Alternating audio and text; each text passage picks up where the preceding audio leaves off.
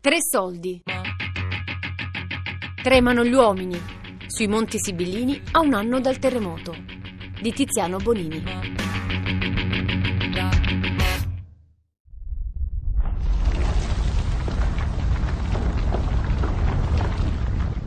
Guarda, a me l'unica cosa che mi è andata da recuperare, che poi non la, non la trovavo perché comunque l'aveva recuperata mia madre, era l'orologio di mio padre. Era un semplicissimo orologio che era, che era da quando è morto mio padre che pensavo di prenderlo, di, di dire anche ai miei che l'avrei voluto tenere io, però eh, nonostante che mio padre è morto già da due anni, adesso tre, io non avevo mai avuto il coraggio di dire prendo quell'orologio, neanche a mio fratello, neanche a mia madre. Però il giorno del terremoto io pensato di rientrare per ritrovare questo orologio che poi non ho trovato perché aveva portato via mia madre dopo, e dopo me l'hanno dato.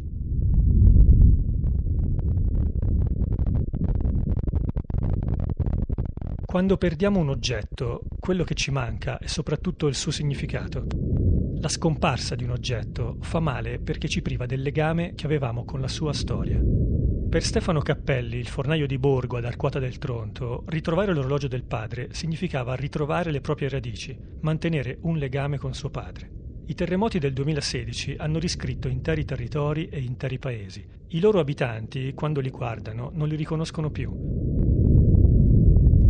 Come è scomparso un oggetto, se scompare un paese, una casa, una piazza, scompaiono anche le storie che quegli oggetti e quelle case portavano con sé. La storia di Pescara è finita, generazioni di sacrificio, di... Eh, non c'è più, è finita. La montagna si è spostata a 70 cm. Se pensi che la rocca di Arquata, la vedi sta lì, però dai punti che ci sono quelli fissi, si è spostata se... non la rocca, la montagna, 70 cm.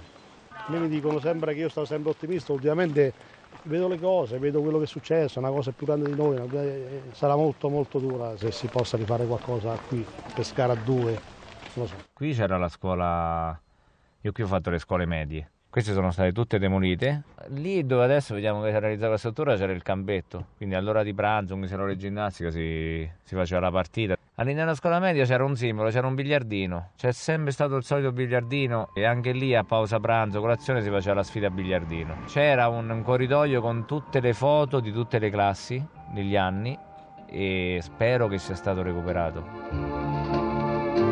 Qui siamo ancora chiamiamo Le Piane, tra le frazioni di Colle e di Spelonga. E qua c'è un barato a scia. Su sti prati qua, qua venivo con mio padre, mio, mio fratello, mettevamo i sci in spalla, salivamo un pochetto, scendeva, togliamo i sci, sci in spalla, scendevamo.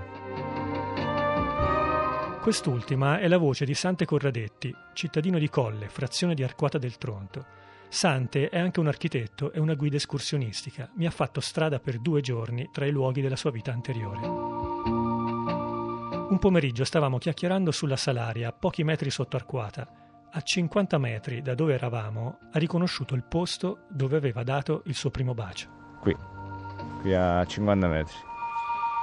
C'era un... Uh, si chiama Belvedere, che adesso non c'è più che è crollato. Era un piccolo spazio con una panchina che dava appunto qui sulla Salaria.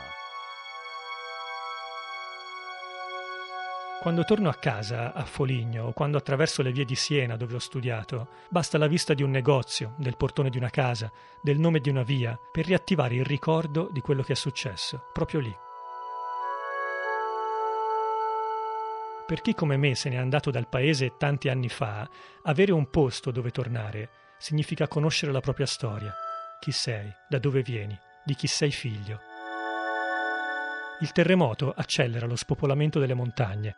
Qualche comune sarà felice, risparmierà sui costi di fornitura di servizi a piccole frazioni isolate, eppure quelle frazioni, semi addormentate per gran parte dell'anno, d'estate tornavano a vivere questi borghi, prima del terremoto, erano la memoria delle radici. Per chi era nato lì e poi era emigrato, rappresentavano un posto dove tornare. Ricordate Cesare Pavese? Un paese ci vuole, non fosse che per il gusto di andarsene via. Un paese vuol dire non essere soli, sapere che nella gente, nelle piante, nella terra c'è qualcosa di tuo, che anche quando non ci sei, resta lì ad aspettarti. Se li ami e poi sai prendere tanto di questi posti non ti staccherai mai, non gliela fai staccare a questi posti, può succedere qualsiasi cosa, io lo vedo con me, io tante volte ho pensato di buttardirsi, di mollare, di lasciare, ma non ce la fa, non, non, non, non, lo si deve fare a maggior ragione in questi, in questi momenti. Da qui in passato se ne sono andati in tanti, ma la grande emigrazione ultimamente si era arrestata e qualcuno, nonostante tutto, aveva deciso di rimanere, come Katia, che ha fondato un'azienda agricola biologica ad Accumuli.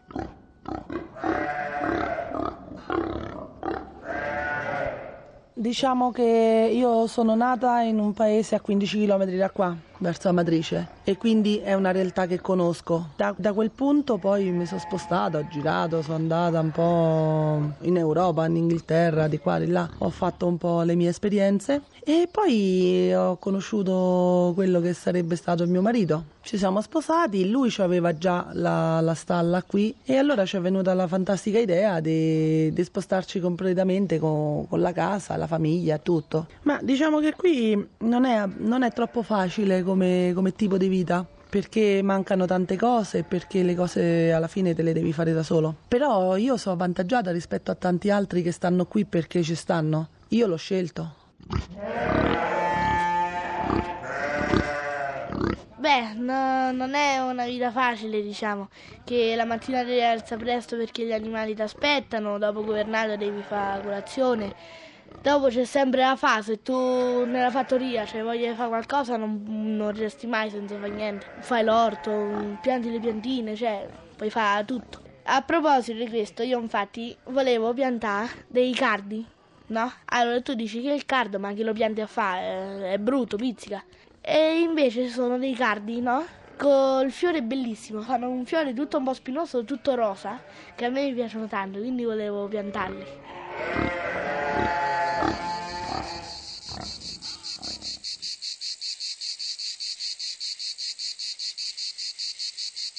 Questi paesi erano posti vivi, i flussi di vita andavano e venivano come le maree, ma continuavano ad esistere per chi ci viveva e per chi ci tornava il fine settimana o l'estate. Io andavo molto spesso a Capodacqua, eh, anche con un mio amico che tornava da Ascoli, aveva la casa dei genitori. Eh, l'estate facciamo ancora il fieno, un vecchio metro con le reti a mano, una volta l'anno, quindi era occasione per stare insieme. Poi si andava, come sempre si dice qui da noi, in cantina, si passava pomeriggio la serata in cantina, tra il vino cotto del nonno, l'agenziana, si viveva di queste cose, erano la linfa che ti, ti andava avanti, l'amicizia, questo, si chiacchierava, si organizzava l'estate, si organizzava il prossimo fine settimana, si organizzava l'invernata, andare a sciare di qua, le escursioni. Per me vivere a Arquata era, non lo so, passare inverni lunghi e interminabili soffrendo il freddo e vivendo le cose peculiari del posto, anche andare a fare legna con mio padre oppure andare a raccogliere castagne, passare inverni sulle panchine seduti a parlare e le estate sempre uguali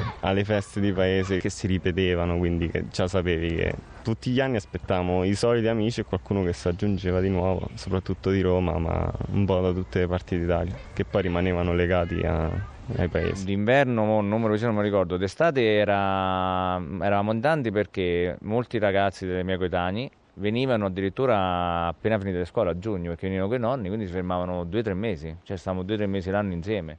Tutti quelli con cui ho parlato riconoscono che quassù la vita è più dura, ma è proprio questo che a loro piace. Hanno imparato ad amare i lunghi inverni, la solitudine, la bufera. Questo è un posto adesso non dico durissimo, però particolare. Questo c'ha gli inverni lunghi, è un posto per viverci anche, anche diciamo un po' duro. A me questo però piaceva. Io mi ci ero integrato benissimo, io avevo tutte le mie passioni qua. Se io dovessi scegliere di andare in vacanza e se non lavoravo non sapevo dove andare perché io qui poi ci stavo bene. È vero che adesso l'aspetto del terremoto, questo, mm, questo, no, questo mi fa pensare adesso che forse questa terra o, non, o, è ancora più dura, o è più cattiva, o è da viverci con un altro sistema. Però io sono legatissimo qui a questa zona. Mm, non mi sono spostato più di un mese, ho fatto un mese fuori, il resto l'ho vissuto qua. Mi piaceva l'ingegnarsi per fare qualunque cosa. Magari qui esci ad Ascoli, vai a fare una birra al bar oppure vai a cena al ristorante, mentre su ti devi organizzare. Cioè, per esempio, noi come gruppo abbiamo ripreso un circolo e l'abbiamo ristrutturato noi, noi dieci ragazzi, e stiamo lì la sera perché poi, cioè, l'estate lì esci con la felpa, col giacchetto, quindi se c'è un posto chiuso tuo fa comodo tanto. Poi per esempio uscivi la sera e uscivi a piedi, pure se dovevi fare qualche chilometro col rischio di incontrare cinghiali o cavoli vari, però eri completamente libero di fare quello che ti pare. Quest'ultima è la voce di Andrea Ferretti, 21 anni, fondatore dell'associazione Chiedi alla Polvere, che racconta la ripresa del terremoto in una pagina Facebook aperta insieme ad altri suoi amici di Arquata. Il senso di libertà raccontato da Andrea ritorna anche nelle parole di Katia. Quello che posso dire è la libertà, è, è quello che proprio mh, caratterizza questo tipo di vita. Noi vivendo in un posto un po' isolato, a parte i 1100 metri, ma il fatto proprio di essere un pochino isolati, non tantissimo perché comunque sempre che con mezz'ora eh, raggiungi centri abbastanza popolati. Però il fatto di stare un pochino isolati ti, ti dà la possibilità veramente di vivere in libertà. Cioè, se la mattina voglio mettere le scarpe le metto, altrimenti vado scalzo. Se voglio prendere il sole in costume davanti casa, mi metto a prendere il sole in costume davanti casa. Ma i ricordi più belli forse le feste, le feste che facevamo con il gruppo di amici che potevamo essere 20, 30, 40 musica a tutto volume fino a qualsiasi ora de, del giorno o della notte. Cioè, le, le, serate noiose in cui sta una frase non so di chi che dice gli amici veri sono quelli con cui ti puoi annoiare. Questa. il paese oltre a, a darti quello che ti può dare la città, ti dà cose in più, che è la natura e la possibilità di fare quello che ti pare perché non c'hai limiti. L'unico problema che può avere un ragazzino che vive qua è è quando si sposta da qua, perché spostandosi si rende conto di, di cose che non, non, immaginava qua. Noi quando andavamo in un eh, collegio ci rendevamo conto che c'erano dei limiti e delle cose che non ci aspettavamo. Noi andavamo sopra una casa e ci tuffavamo da 6 metri, in mezzo a 3 metri di neve. La bufera era bufera, ma la sera c'era anche il modo di di parlare, raccontarsi qualcosa con i propri genitori e confrontarsi con gli altri. I bar, quei pochi che rimanevano aperti, erano sempre pieni perché si usciva anche con i venti a 150 km h quindi bellissima l'infanzia. Vabbè, quando cresci ognuno di noi si rende conto di alcune cose che, che non immaginavi ci fossero, però a maggior ragione qui vivevi in un, in un mondo ovattato con eh, estremità climatiche assurde, eh, però con una pace interiore eccezionale.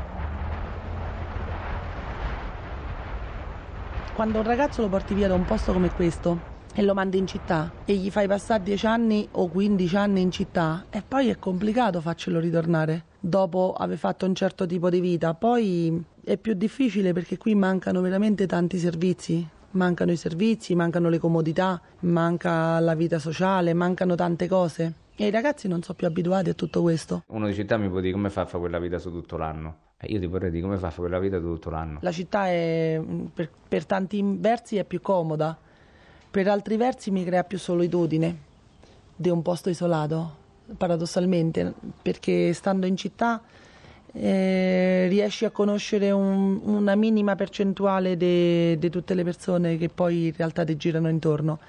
Invece stando in una realtà come questa, sai che conosci 20 persone, ma le conosci tutte e 20, tutte quelle che ci stanno.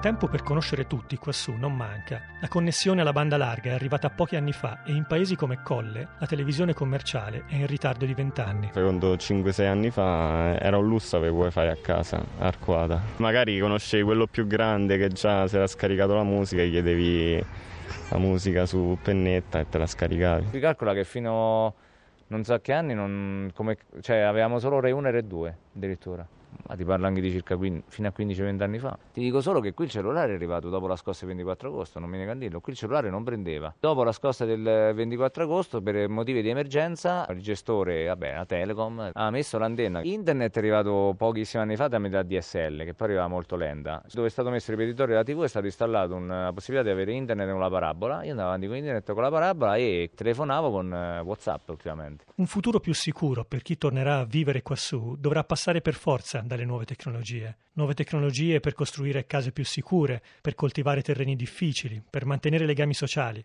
Stefano, il fornaio, e la signora Dora di Pretare non hanno voglia di rimanere a vivere sulla costa. Anche loro avranno bisogno di internet quando torneranno. E la vita che faceva su era una vita più viva, una vita più... Tu stavi in mezzo alla gente, in mezzo al commercio, era tutto diverso, capito? In paese, la vita più libera in paese.